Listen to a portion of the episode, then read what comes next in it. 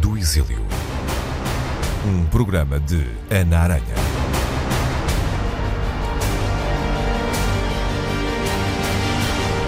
Para mim, pessoalmente, o mais difícil foi o exílio foram os cheiros. A falta dos cheiros e da comida. É, aquelas coisinhas, aqueles cheirinhos da, da, da comida que a gente perde completamente. Isso é terrível. Isso é a saudade. É isto que dói falta, é essa coisa muito íntima, muito agarrada à pele. É por isso que quando a gente chega, quando entra e recupera, começa a ter outra vez um, um, um cheirinho de, de, uma feijoada, é terrível. é, é perfeitamente uh, uh, dominante. A gente já não pensa em mais nada senão em poder comer a feijoadazinha. É isso. É isso que são as, as, pequenas coisas, pequeninas coisas da vida, mas que são, são definidoras e, e, e talvez mesmo definitivas. Cláudio Torres, fundador e diretor do Campo Arqueológico de Mértola. Prémio Pessoa em 1991, foi agraciado com a Gran Cruz da Ordem do Infante dois anos depois docente na Faculdade de Letras de Lisboa entre 1974 e 1986, Cláudio Torres tem dedicado as últimas décadas ao estudo e divulgação do património cultural, sobretudo nas áreas da arqueologia e museologia, ao mesmo tempo que tem publicado vários trabalhos sobre o legado islâmico. Tem comissariado várias exposições e participado em organismos nacionais e internacionais sempre ligados a uma das suas paixões, o conhecimento das nossas raízes mais profundas, muitas vezes inscrito nas pedras que os séculos foram deixando. Nascido em Tondela em 1939, filho do historiador Flausino Torres, ainda sem saber do envolvimento político do pai na luta contra a ditadura, acabou por lhe seguir o exemplo Ambos foram militantes do Partido Comunista Português, ambos foram presos e torturados pela PIDE e, em momentos diferentes, os dois tiveram que partir para o exílio. Primeiro, o filho. Cláudio Torres saiu de Portugal com a mulher, Manuela Alexandra, e mais cinco companheiros, numa viagem perigosa e arriscada que os levou para 14 anos de exílio em vários países dificuldades, privações, angústias, saudades, incertezas, nomes falsos, mas também o conhecimento de culturas e regimes diferentes, o enriquecimento académico, o convívio com exilados de todo o mundo e sempre, sempre com a ação política com vista ao sonho maior ajudar a derrubar a ditadura que em Portugal parecia não ter fim. Regressou a Lisboa logo em abril de 1974 com a Revolução ao Rubro, mas ainda com passaporte falso, não fosse haver alguma possibilidade de voltar a ser preso. Aterrou no aeroporto da Portela no mesmo avião que trouxe Álvaro Cunhal, o líder do PCP, partido de que Cláudio Torres já se afastara em definitivo no final dos anos 60.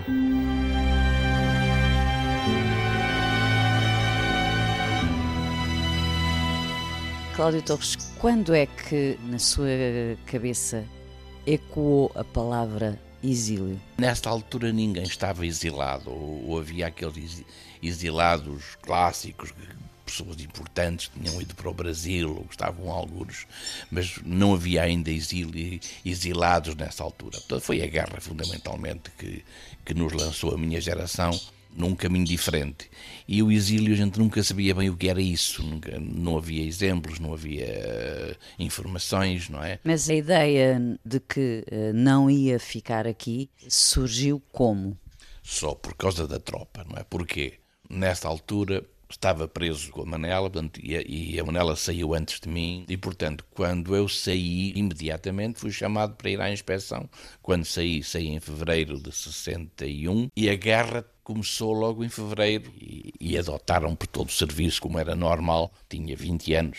Nessa altura havia uma ordem interna do PC, onde eu militava, que era ir para a tropa, porque era lá que era a luta não punha nessa altura nenhuma hipótese de ir embora. Vai-se para a tropa. Só que nessa altura foram para a tropa como eu, outros amigos e colegas do Porto, ia também um camarada, e esse foi logo morto, apenas chegou a Angola, e morto pelas costas. Portanto, foi logo, foi certamente a PIDE que o matou, era nosso amigo, era nosso conhecido, isso alertou-nos. Não, se a gente vai, vai para ali, somos liquidados. Portanto, quem leva cadastro. Portanto, foi um pouco a decisão, por causa desse caso, que nos levou a tentar fugir. E, portanto, falei nisso ao meu pai, ele foi a Lisboa, nesta altura, portanto, a ver se, se apanhava um velho amigo que talvez encontrasse um navio onde, onde, onde eu pudesse fugir. Porquê? Porque não era possível ir para os passadores. Era tão caro que o meu pai não arranjou dinheiro. Ele é que foi a Lisboa, tentou, não, não arranjou. Eh, eu, eu depois andei a tentar outras formas também, outras, outras maneiras de poder fugir, quando surgiu um velho amigo também e camarada que tinha já estado preso, que era assim embarcadiço no Rio Douro, que falou na hipótese de poder comprar um barquito. Que o levará a si e aos seus companheiros para esses 14 anos de exílio, com muitas peripécias, muitos riscos, muitos sustos e medos também. Aí sim, claro. Pensavam ir para onde? Ir para sul, já sabemos. É mais completa a inconsciência, a gente sabe lá agora. Quer dizer, nós pensávamos que o Zé era, era, era um homem do mar. Só viria muito mais tarde a saber que ele nunca tinha saído da barra. Nem ele sabia não ia a mínima. E, portanto, a gente levávamos um, um manual da Universidade Portuguesa de navegação à vela e um mapa da costa, que era, que era um mapa de Portugal, daqueles da escola, e via-se um pedaço, ainda um pedacito mais da costa africana. Pronto, era, era, era o nosso mapa. E pronto. Ninguém sabia nada, nunca ninguém tinha saído. Aliás, eu e a Manela não, não, não embarcámos no Porto, só viemos embarcar em Lisboa. Numa, numa noite, sem ninguém saber no Clube Náutico, e foi, foi o pior, porque nesta noite havia, havia um mar picado. Quando saímos da barra em, em Lisboa e de repente apanhámos vagas que nunca tinha visto na vida e começaram a entrar, a entrar dentro do barco a gente levava uns sacos de roupa e começámos a, a tirar os, os sacos ao mar. As vagas eram terríveis. Portanto, foi uma aventura. Essa, primeiro contacto com o mar foi uma brutalidade. E chegámos à noite, noite feita a Sines, não é? Foi a passagem do, do Cabo Espichel e depois o, o chegar a Sines foi uma coisa terrível, não é? Quando é, era um marzito normal, só que para nós, e depois dá reações diferentes, não é? Em mim deu, deu um desespero, que era andar a correr em cima do barco, de proa para a popa, a tentar, tentar equilibrar o barco, quando é evidente que aquilo não cai. Era quase suicida. Era, a gente não tinha alternativa, não é? Portanto, é. Pronto, vai-se andando. A sua mulher, na altura, estava grávida estava grávida e ela, eh, no, por exemplo, nunca, nunca desmaiou, mas ia com, com enjoos, e que isso deu muito enjoo, enjoo normal a toda a gente, aquilo, naquele, no meio das vagas, e a ela seria mais ainda, teoricamente, pelo facto de, de ir grávida. Havia uma, havia uma grande inconsciência, foi uma aprendizagem como resolver as questões, como olhar, como decidir. Agora, quem parou o barco e veio ajudar-nos foi um, foi um cargueiro grego maltinha porreiríssima. Estavam todos na morada a fotografar e com gestos de solidariedade, etc. E vieram dar-nos latas de leite, pão, cigarros, etc. Estariam mais ou menos onde? No alto mar, mas já, digamos, na rota dos grandes navios que seguiam para Gibraltar. Mas isso foi importante precisamente porque ele indicou-nos que sempre a, sol nascente, sempre para levante e fundamentalmente deram-nos uns, uns bidons de, de gasolina misturada, porque o nosso motorzito comia uh, gasolina misturada com óleo. Depois foi o mesmo quando foi a, o outro grande petroleiro. Tivemos toda a solidariedade, porque era a tripulação toda era, era italiana. De, e de malta porreiríssima que nos tratou como príncipes, não é? Como náufragos, não é? de luxo, só o capitão, que era americano, claro, é que, que não ligou nada e, e levou-nos a Gibraltar contra o, o apoio da, da tripulação. De Gibraltar, qual foi depois o percurso? Quem tinha passaporte foram para Tanger. Foi a Manela, foi a, a Helena e foi o, e foi o, e foi o Hermínio. Portanto, nós não tínhamos passaporte, ficámos em Gibraltar e, entanto, a gente teve peripécias lá, tivemos presos, interrogados pela Scotland Yard, o que é que eles queriam, queriam saber quem é que eram os comunistas. A gente não, não há disso em Portugal, nunca ouvi falar. Não há, portanto, lá eh, as respostas aos interrogatórios dos gajos, não é? Como é que a Scotland Yard eh, soube de vocês? Em Gibraltar, aquilo é inglês. O petroleiro gigante parou em Gibraltar para desembarcar náufragos, não é? Portanto, foi um acontecimento na terrinha, não é? E a Espanha em frente. O problema foi esse, era o nosso medo de podermos cair na Espanha. E então deram-nos deram, -nos, 24 horas para sair. E nós quatro ficámos no Porto. Ficámos no Porto com o barquito, o, e o barquito estava a seco. Depois encontramos felizmente um velhote espanhol, um gajinho porreiro, velho republicano, claro, que nos prestou toda a solidariedade, eh, depois de, de nos ajudar a calafetar o barco, a arranjar formas de, de ter água, de, de, de pôr o barco na água, depois nos explicou como é que podemos chegar ao outro lado vivos. E foi isso que nos permitiu chegar a Tanger no dia seguinte. Chegados a Tanger? Vamos encontrar os nossos companheiros, que estavam já à nossa espera. Tentamos pedir asilo político, ninguém sabia o que era isso. Então, então a gente queria resolver a questão de andarmos à cata de estudantes. Disseram aqui não há, não há universidade, não há nada, há só é Rabá. Foi aí então é que eu vim, eu vim mais a Manela, viemos os dois, apanhámos um comboio para Rabá, para irmos à cata dos estudantes, e foi isso que depois abriu, que fomos recebidos em, em Rabá pelos estudantes. Fomos recebidos como heróis, portanto, recebidos com toda a amizade e solidariedade. Depois pudemos então mandar chamar os outros que, que viessem ter connosco e nesse contacto ficámos alojados na sede de, da União de Estudantes Marroquinos, que era, um, era uma casa porreira é? no centro da cidade, e ficámos alojados na, na, sala de visitas, que era uma sala com uns banquinhos à volta, onde, onde a gente ficou a dormir. Mas também foi o azar, porque nessa noite aquilo foi invadido pela polícia, porque a União de Estudantes Marroquinos estava então nessa altura a entrar em litígio com o governo, e a a polícia invadiu aquilo, assim à bruta, com, com à metralhadora, e nós fomos presos como, como agitadores internacionais, estávamos ali a, a ajudar os estudantes marroquinos a fazer a revolução. Portanto, levados outra vez para a prisão, interrogatório. E o pior de tudo foi depois fomos postos na rua, sem nada, sem um chave, sem coisa nenhuma. Então foi o período, digamos, de sei lá, quase um mês. Foi complicado. Era a Manela já com uma barrigote razoável, cheia da fome, fome daquela fome das grávidas, nunca mais acaba. A casa também era um, foi uma, uma primeira casa esquisita, que era um, um sítio lá no meio de, uma, de uns armazéns, que nos emprestaram, estávamos todos juntos, portanto, não, não havia nada e, onde dormir. Assim que fomos arranjar ao, ao, ao mercado uns, uns panos, e depois alguém nos, nos emprestou umas agulhas, andámos a, a fazer colchões, depois, depois a, encher, a, a encher aqueles panos de palha que é para poder dormir. Estando nessas circunstâncias, o que é que pensavam fazer a seguir? A gente não precisava era comer. Nessa coisa não se pensa.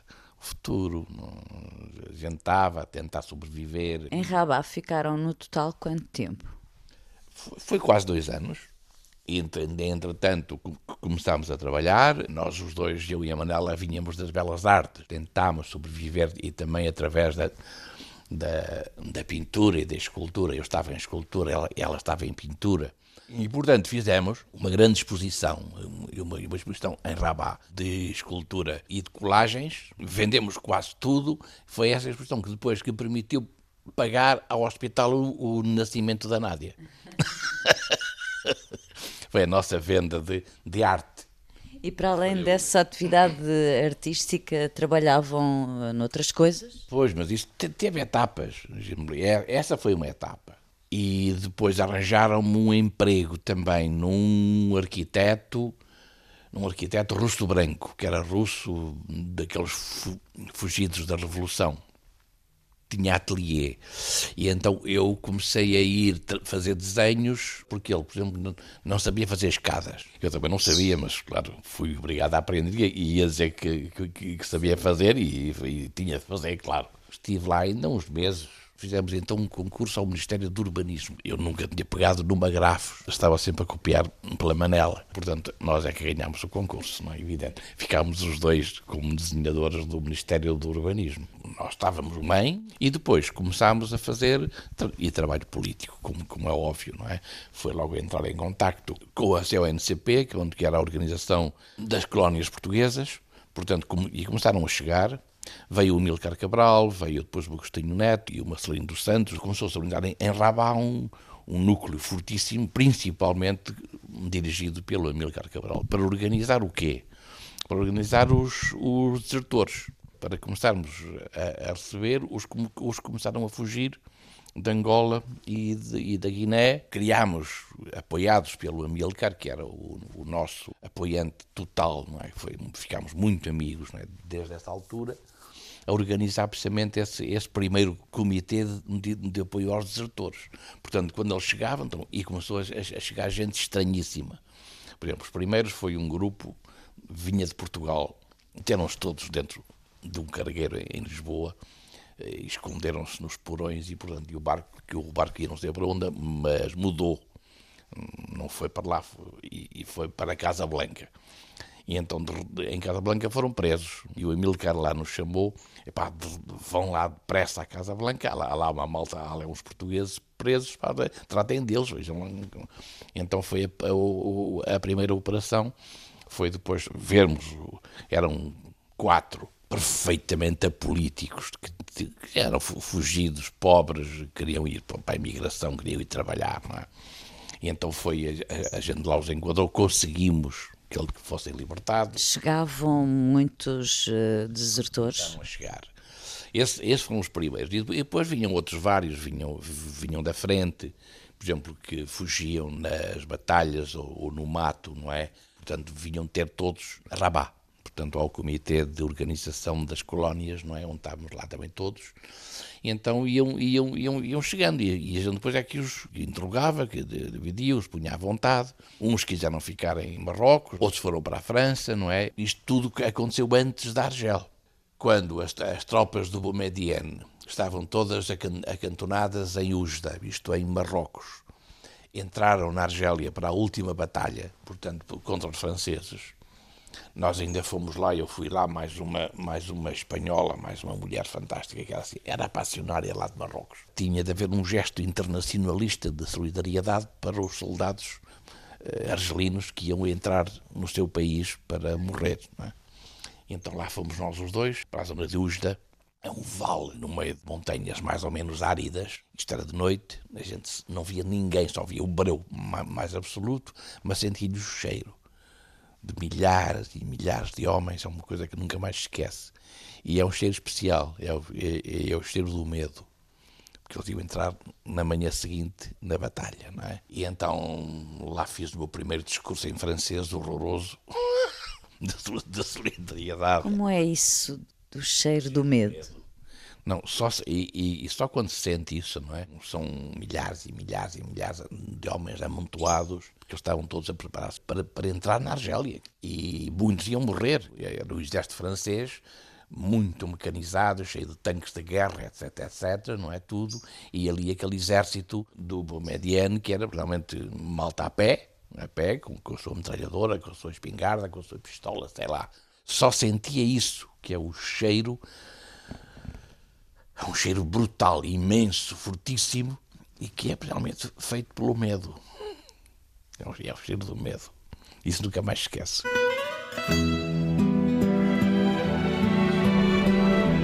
Memórias do Exílio.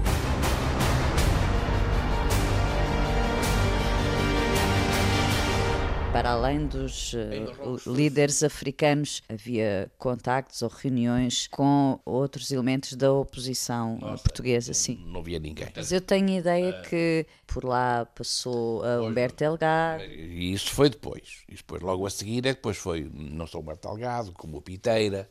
A gente primeiro ia receber o Piteira Santos e outros. Por exemplo, nós, com Henrique Galvão, porque saiu na imprensa, na imprensa internacional e também na brasileira.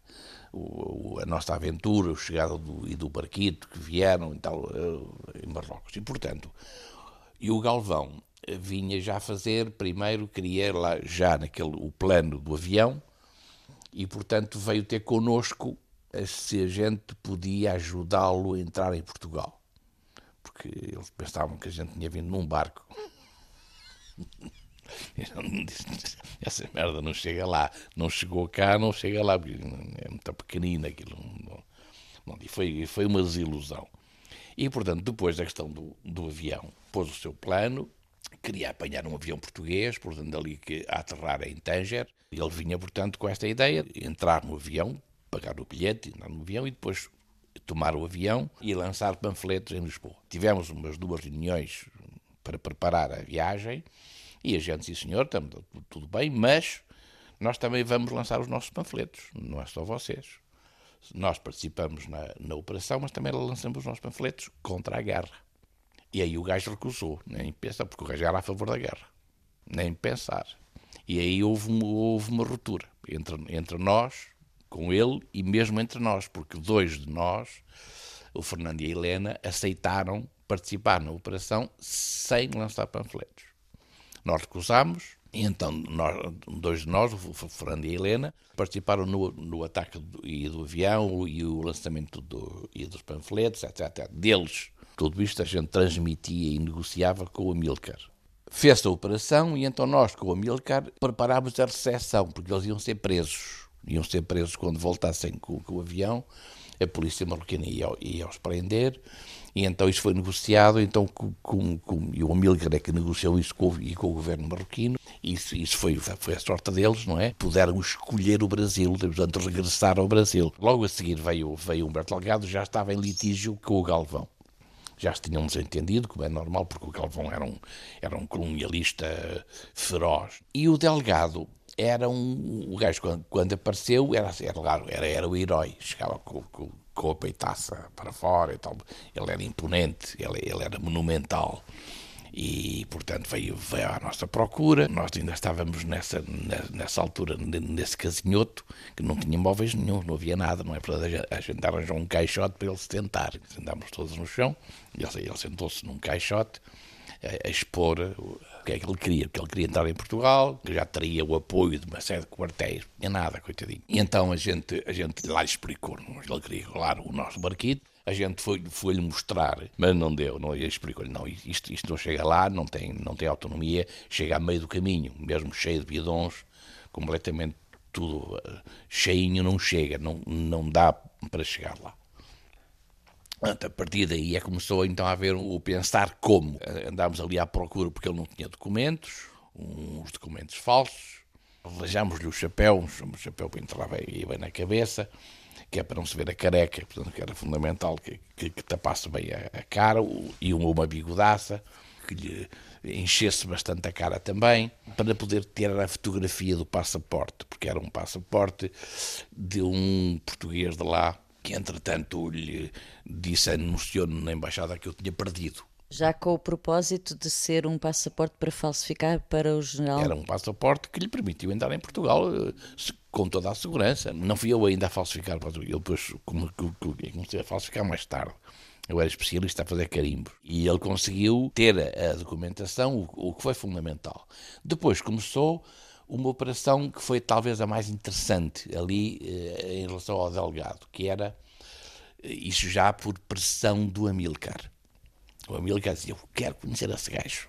E gente com muito cuidado, não é? Por aquilo era, era um bocado difícil, mas, mas a preparar, tivemos uma outra reunião com o delegado e até que se conspirou uma forma, que era fazer uma recepção numa, lá num hotel, coisa com uma certa imponência, e então a gente encarregava-se de tentar levar o Humberto Delgado. Sem ele saber que estaria lá a Amilcar Cabral. Primeiro, falou-se, havia aqui uma coisa de, de, de homenagem a ele, nhanhanhã, assim, umas histórias. E, e, começámos a tentar eh, falar que haveria gente que a gente gostava que, que, ele, que ele conhecesse. Pronto, e depois foi um, foi um período interessante em que ele se torcia todo, quando percebeu que ia estar ia encontrar o Amílcar Cabral. Porque era ir apertar a mão a um preto.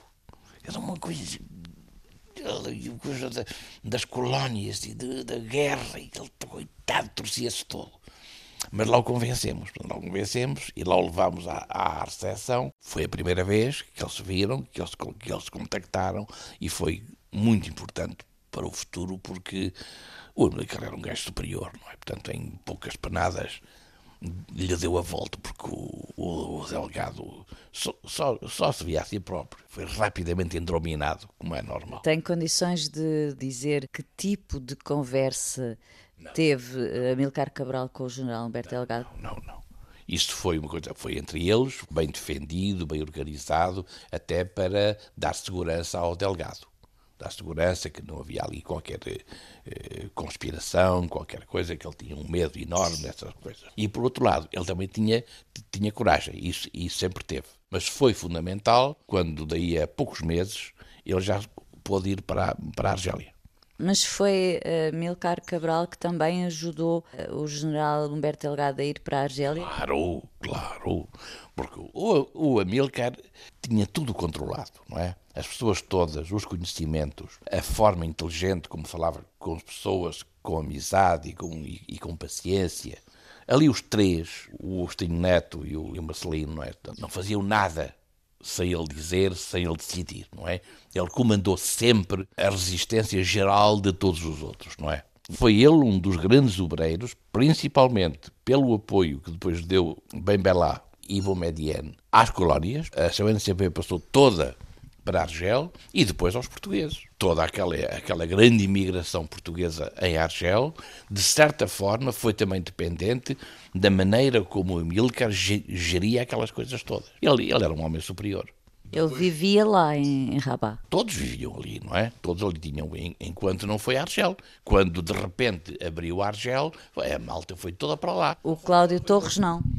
Não, porque entretanto veio ter connosco o irmão do Amílcar, que era ainda, estava ainda ligado ao PC português, tinha recebido indicações do PC português, ele vinha de Praga, portanto, foi nessa altura o contacto era a Jorgette Ferreira, que estava então em, em Praga, que queria que nós fôssemos para lá para reentrarmos oficialmente no PC, que era, que era o que eles queriam, para uns trabalhos que já tinham para nós. Era eu e a Manela.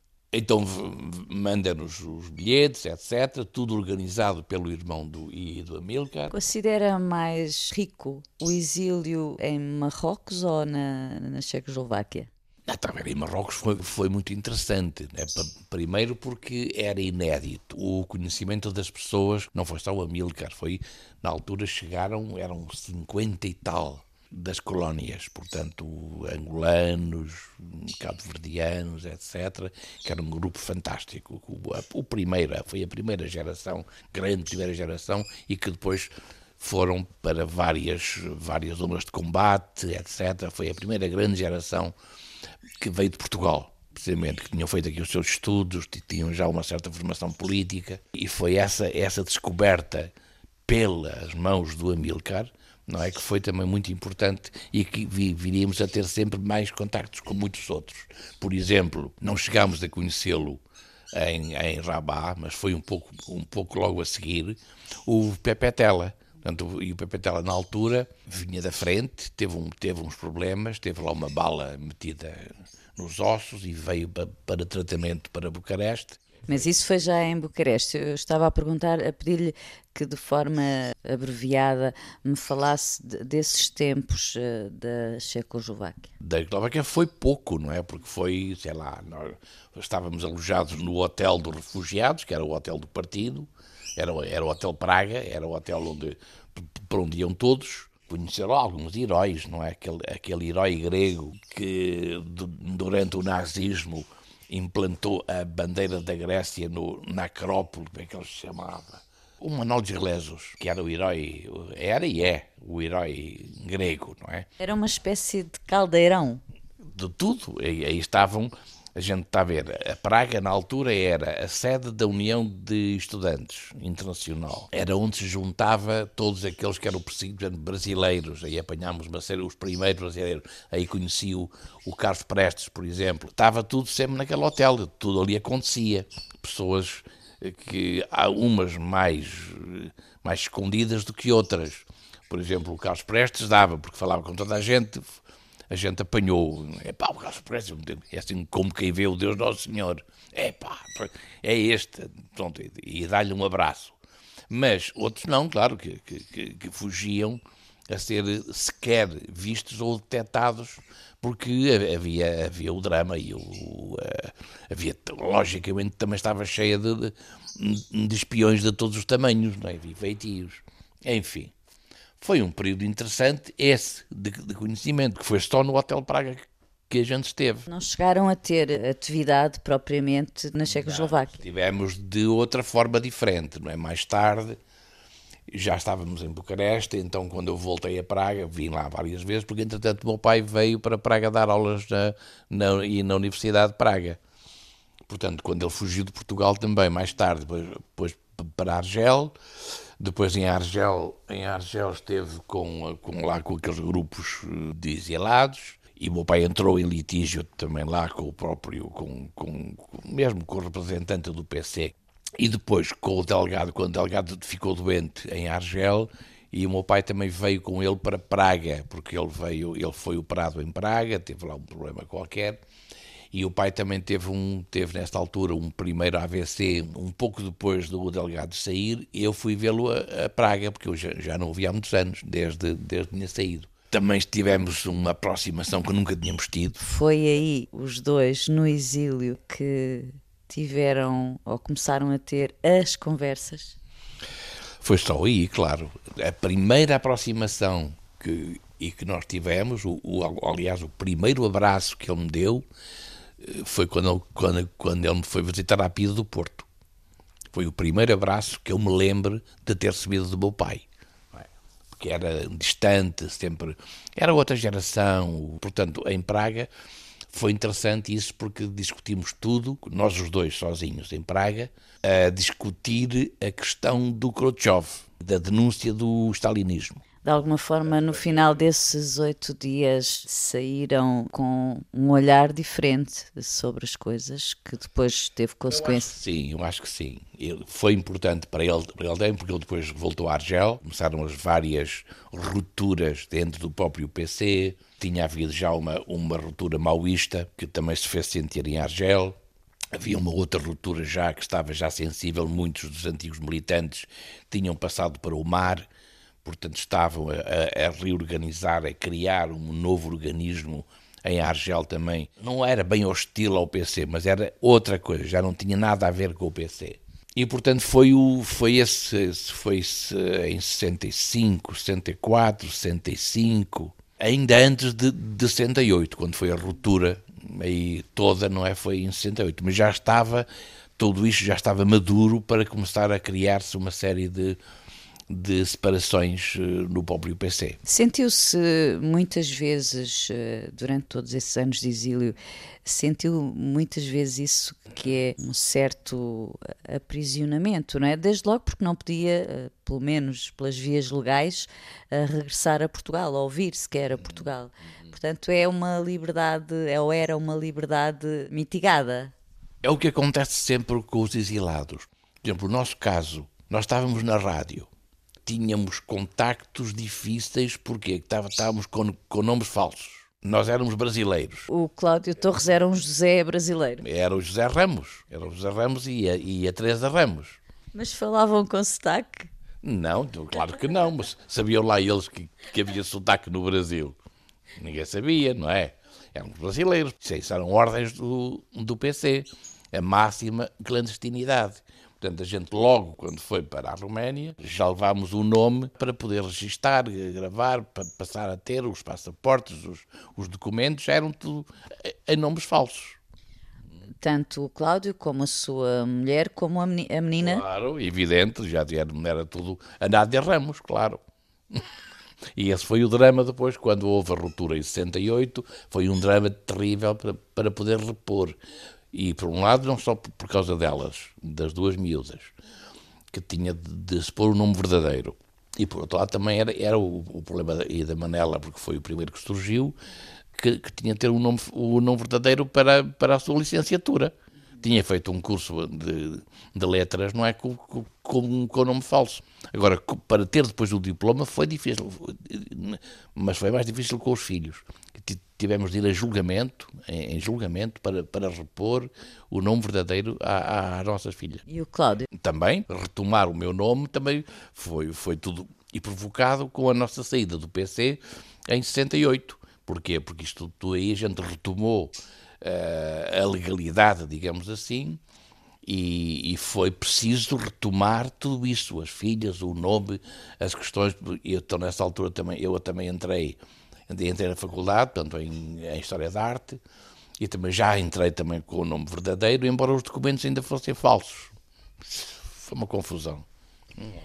Mas uh, isso de alguma forma responde ao que eu lhe perguntei, que é a questão de se sentir, embora não numa prisão, não é? De a pessoa se sentir uh, diferentes tipos de grades. Mas também, repare, é que depende da postura da pessoa. Por exemplo, nós, desde o princípio, a gente é a descoberta de um, de um mundo novo. E esse mundo novo, para nós, logo, logo passado pouco tempo, foi, por exemplo, a literatura romana a partir do momento que foi em poucos meses, em que dominámos completamente a língua, porque há um esforço nesse sentido, e que se domina a língua, e depois e começar a descobrir, a descobrir aquela, aquela literatura fantástica, século XVIII, século XIX, quer dizer, que é, que é de uma riqueza em, e para nós perfeitamente desconhecida, que foi a alegria de descobrir essa nova cultura. Depois foi, para mim também, a descoberta do mundo rural portanto, para o interior, para, para as zonas de montanha, que é um rural fantástico. Ainda hoje é para mim um dos mais belos do mundo, não é? A, a, a, arquitetura em madeira, que era um prazer de ir para lá quando sempre que podia. Isso encheu completamente as medidas. A pessoa não estava nada presa, ao contrário. Inventa, constrói novos mundos, não é? seja lá onde for, até debaixo d'água. Na Roménia, trabalhou sobretudo na rádio. Só na rádio. A gente tinha emissões diárias, tínhamos três emissões diárias, tínhamos não só de, de escrever, como depois de ler. Eram três emissões, uma para as colónias, outra para o Brasil e outra para Portugal. Dava sempre à procura de dados. Felizmente, na rádio havia lá uma secção de escuta das rádios do Brasil, das rádios de Portugal. Então eu, eu fazia também os, os discursos de, de Salazar e do Caetano, até na altura, tinha de os ler primeiro, lia-os, que para depois fazer o artigo respectivo sobre o acontecimento político do dia. Era uma rádio só de palavra ou tinha música também? Também, claro, música. A gente começou então a receber, e começámos a receber dos amigos, o Zeca, que eram mandados pelos ouvintes. Tínhamos em Portugal, lá, uma centena de bons ouvintes, né, que iam mandando coisas notícias, discos. Foi, era uma atividade interessante, não é? Interessante. Trabalhava o Cláudio e a sua Manuela, mulher, Manuela. Depois tínhamos já criado uma equipa. O Cláudio gostava de fazer rádio? Ah, que remédio. Não, então é porque não gostava. Não é não gostar. Era, era... Tinha que ser. Tinha de ser, tinha de ser, mas o pior, o pior foi ao princípio, porque eu era muito gago, não é? E eu disse, oh, pá, mas eu não posso ser, ser locutor, eu sou muito gago, pá, pá não interessa, amanha-te. E então foi, foi um pouco naquelas, naquelas, naquelas emissões da rádio, a reprimir e a conseguir falar mais devagar e tal, que eu consegui vencer também a gaguez. Quantos anos no total esteve na Roménia? Doze. A partir de 68, já sem qualquer relação com o Partido Comunista? Nenhuma. Nenhuma. Houve, houve na altura, houve, houve a ruptura, era, era, a Cândida Ventura era a nossa controleira em Praga, e foi complicado, foi, foi, complicado, porque ela era artista, não é? Portanto, mentia muito bem, inteligente, manipuladora e pronto, e, e a gente submetia-se sempre às suas vontades. Porquê? Porque ela controlava, controlava a todos eram as era uma comunidade em, em, em Varsóvia, eram uns oito ou nove, eram uns cinco ou seis também em Belgrado, eram os próprios de Praga, claro. Depois havia o grupo todo de Moscovo. o, o grupo de Moscou mais ou menos não houve grandes modificações. Eles ficaram sempre dependentes do PC muito, muito mais tempo. Agora, todos nós saímos na altura. Portanto, isso a seguir à invasão de Praga. É, seguir à invasão. E foi um período, um período também muito interessante politicamente. Hoje, sentem que há o espírito de ter sido um dos milhares de exilados? Hoje a percepção, e também uma, uma, uma percepção mais antiga, né? porque isto também acontecia cá dentro. Havia também um exílio interior que, que era dramático. E como se viviam vidas duplas e falsas vidas, não é? questões terríveis de separações de mães e de pais e de filhos, etc. E muitas vezes até hostilidade sem saber sem, sem, sem querer. Do meu ponto de vista, hoje era mais difícil aceitar ou, ou, ou entender.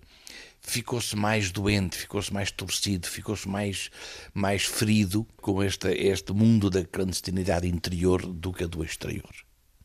É foi muito mais violento, é sempre muito mais violento. Lá fora, a gente pode criar sempre um outro mundo, mergulhar num, num, num outro território e muitas vezes aliciante. É isso que, que eu fiz também toda a vida.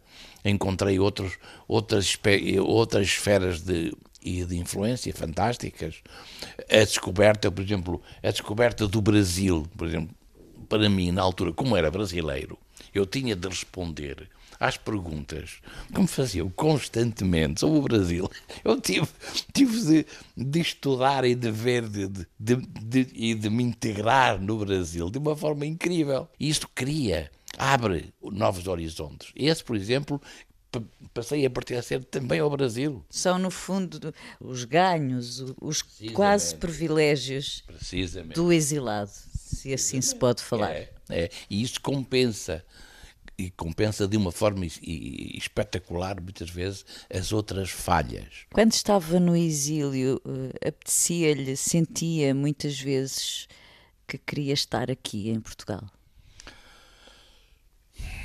Não, sabe, não, não. Eram aquelas, aquelas saudades familiares, aquelas saudades, como disse há pouco, da, da comida, dos cheiros, mas não porque havia tanta coisa que fazer não dava tempo. E depois foi, foi a descoberta, foi nova descoberta sempre, foi, por exemplo, a, descoberta do mundo bizantino eh, na faculdade, e, e, não só, mas principalmente depois foi a descoberta do interior, daquele interior ligado ao mundo bizantino, que são aqueles mosteirinhos pintados. Eram sempre coisas que entusiasmavam, que, que, que abriam novos caminhos, que, que, abriam novas portas. Às vezes só um, um postiguinho, às vezes de um postigo vê-se muita coisa. Acha que para muitas pessoas, não é preciso já sequer serem muito jovens, não é? Estas uh, histórias uh, de vida como a sua, que tem episódios que davam um filme, muitos episódios, mas que podem ser muito estranhas, porque já passou muito tempo, são coisas que não são familiares para a maior parte das pessoas. Uh, tem essa noção. Mas é normal, não é? É normal. E, e, e eu tenho perfeitamente a, a, coisa já, não só a, a sensação disso mesmo, evitar falar sobre o assunto, até porque cada vez tenho menos interlocutores. Carregam um património de vivência é vosso, mas, mas é nosso também, não é? É difícil tirar daí uma conclusão. É verdade que tem as, tem as duas facetas. É nosso e muito íntimo e muito agarrado à, à, à tripa e aos ossos, é verdade. E por outro lado, seria interessante hum, que a coisa pudesse ser aberta, como, como um livro, por tudo cá fora, a funcionar, porque há fenómenos de continuidade. Há experiências já vividas que são, que são necessárias talvez muito mais do que a gente possa imaginar, muito mais necessárias no futuro, talvez não tão longínquo como isso. Portanto, são questões que têm a ver com vivências por um lado e por outro por experiências que podem ser enriquecedoras, digamos assim, com experiências falhadas ou, ou, experiências vividas e vencidas em épocas diferentes. Mas é fundamental ligar sempre as duas coisas. Ou seja, hoje não se pode fazer o contrário daquilo que se pensou ou que se julgou que se fez bem em em outras épocas. Isso é que é o ponto fundamental. Ser capaz de repetir, de seguir, de pisar e de pisotear, de, de, de conseguir defender toda uma série de princípios fundamentais ligados a esse passado.